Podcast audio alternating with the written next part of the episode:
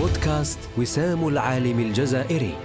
يستظل بشعار نعم للجزائر علماؤها. نقرأ لكم من الموسوعة التي عكفنا على إنجازها منذ أربع سنوات. وأسميناها خريطة العلم الجزائري. لعالم قدم وأنجز ومتعلم يبحث عن القدوة وبصيص النور. بودكاست وسام العالم الجزائري مرتين في الشهر أيام الأربعاء.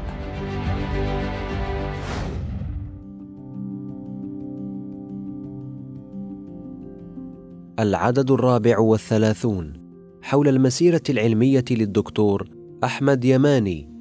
الإلكترونيات تخصصا.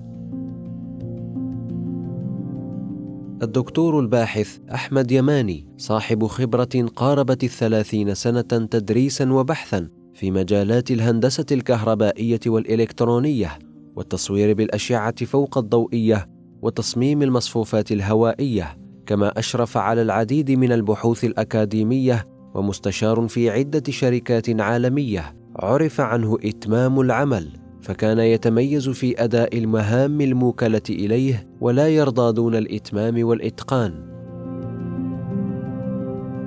هو مؤسس معهد يماني للتكنولوجيا بالجزائر العاصمة ومالكه وهو من الأعضاء المؤسسين للأكاديمية الجزائرية للعلوم والتكنولوجيا. ولد الدكتور أحمد محمد عبد القادر يماني. في الخامس عشر من شهر فيفري سنة 1957 بمنطقة أربوات بولاية البيض. بعد الاستقلال توجه رفقة والده المجاهد إلى البيض فبدأ مشواره الدراسي بالكتاتيب طالبا على يد الحاج عبد القادر تاج الدين رحمه الله. التحق سنة 64 بمعهد ابن باديس فدرس سنتين هناك. بعدها واصل تعلمه بمدرسة النجاح. ثم انتقل إلى مدرسة بوشريط أين تحصل على شهادة التعليم الابتدائي. ومن بين أساتذته رقاق بابو بكر القادم من زاوية الهامل والمتميز بخطه الجميل وبيكري مصطفى. وفي هذه المرحلة لمع نجمه باعتباره لاعبا متميزا في الكرة الطائرة فاختير ضمن فريق الغرب الجزائري وبدأ التنقل للمباريات وهو ما أثر في نتيجة تلك السنة حيث تقهقر إلى المرتبة التاسعة وهو الذي كان دائم التميز والحصول على الرتبة الأولى وقد كان فعل أبيه حكيما فلم يؤنبه أو يضربه بل سأله بماذا تميز عنك الذين جاءوا قبلك؟ درس جميع سنوات المرحلة المتوسطة بمدرسة ابن باديس بالبيض وكرمه أستاذه في الرياضيات إيدو عبد الرحمن بمناسبة تميزه في المادة بحفلة. وكان من نظام المدرسة أن تمنح جائزة للمتفوق في المادة في كل مستوى بكتاب وأن تمنح جائزة التميز وقد كتب أحمد قصيدة يبدي فيها تأثره بهذا الجو وقرب مغادرته وأسماها فراق بلا عودة فكانت مؤثرة وبالأخص في أستاذته لمادة اللغة الإنجليزية الأستاذة العوفي التي بدا عليها التأثر إلى حد البكاء. وفي القصيدة يقول مودعا مدرسته فراق ابن باديس يزري أرواحنا وهل بعد الفراق يلتقي المشتاق؟ أنزورك يوما ونلتقي كلنا أم على أعقابنا نرجع بالآفاق؟ أنزورك يوما وتتذكرين أم الذكريات تبقى حبرا على الأوراق؟ هذه هي الحياة ولكل دوره ثم من التراب يبعثه الخلاق. ثم يقول ومن كان فيها صفرا فهو فيها ميت ولو عاش قرونا من يعقوب وإسحاق. وفي سنة أربعة وسبعين التحق بثانوية عبد المؤمن بولاية سعيدة في تخصص الرياضيات الحديثة رفقة زملائه بن فراح مصطفى ويوسف بن يحيى. وتحصل الطالب يماني عام سبعة وسبعين على شهادة البكالوريا فكان من الأوائل في الدفعة مما جعل شركة سوناتراك تختاره لمواصلة الدراسة في إنجلترا.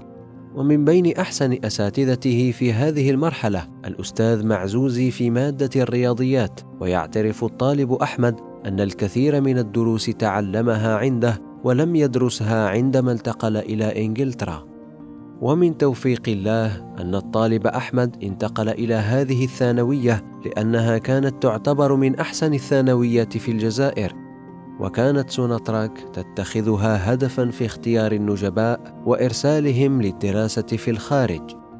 أول ما تحصل عليه في إنجلترا شهادة اللغة الإنجليزية من جامعة شفيلد وبعدها على شهادة مهندس دولة في الإلكترونيات الأول على الدفعة بامتياز من جامعة شفيلد سنة 81 واصل الباحث يماني تدرجه في البحث والتكوين.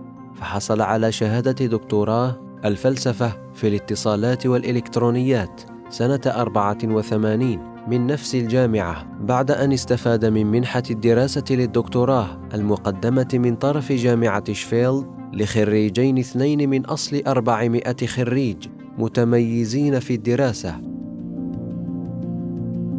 عاد الباحث يماني إلى الجزائر حوالي 84 وأسس مركز اللحام والتحكم التابع للمحافظة السامية للبحث لدى وزارة التعليم العالي والبحث العلمي بشراقة الجزائر العاصمة. كما أسس مدرسة خاصة بالدعم المدرسي سماها مدرسة الحاج محمد بالبيض. وفي عام 2011 أسس معهد يماني للتكنولوجيا بزرالدة الجزائر العاصمة. في أواخر سنة 88 توجه إلى الظهران بالسعودية وعمل لأكثر من 24 سنة أستاذا مساعدا ثم أستاذا مشاركا ثم أستاذا بقسم الهندسة الكهربائية بجامعة فهد للبترول والمعادن وأثناء وجوده هناك عقد اتفاقا مع شركة غاز بحاسرمل لتدريس وتكوين مهندسين يقومون بفحص الأنابيب الغازية بمواصفات دولية. أشرف على العديد من الطلبة في الدرجات العلمية المختلفة، كما أشرف على 13 رسالة ماجستير. نشر الباحث يماني أكثر من 42 بحثا في مجلات محكمة وأكثر من 25 تقريرا فنيا كما عين محكما لعدة مجلات ومؤتمرات علمية وتقديرا لمجهوداته وكفاءته العلمية تم اختياره ليكون من مؤسسي الأكاديمية الجزائرية للعلوم والتكنولوجيا وكرم بوسام سقراط للعلوم من أكاديمية اوكسفورد ببريطانيا وعضو في أكاديمية نيويورك للعلوم وعضو بارز في المعهد الأمريكي للهندسة الكهربائية والإلكترونية ثم عضو مشترك في الجمعية الأمريكية في الفحص غير الإتلافي. The American Society for Non-Destructive Testing. نال جائزة أفضل مسير لسنة 2014 من فيينا بالنمسا وجائزة قمة النجاح Peak of Success سنة 2016 وجائزة ما وراء النجاح Beyond Success في ميامي سنة 2018 وجائزة أستاذ فخري في أكاديمية أكسفورد مارس 2017 وخبير دولي في التفتيش الصناعي المستوى الثالث وهو أعلى درجة. كما منح دكتوراه فخرية من كلية لندن للدراسات العليا في إدارة الأعمال في أفريل 2016 كما أدرج اسمه في قائمة ماركس للمتميزين في الهندسة والعلوم. Who is Who in Science and Engineering? وللمتميزين في العالم. Who is Who in the World?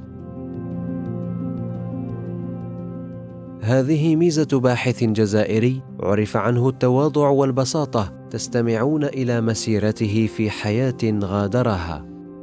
توفي الدكتور أحمد يماني عن عمر يناهز 64 سنة بالمؤسسة العمومية الاستشفائية محمد بوضياف بالبيض صباح يوم الأحد الخامس والعشرين جويلية 2021 متأثرا بإصابته بفيروس كورونا. ونستذكر بيتا من قصيدته التي نظمها وهو في عمر الخمسة عشرة سنة.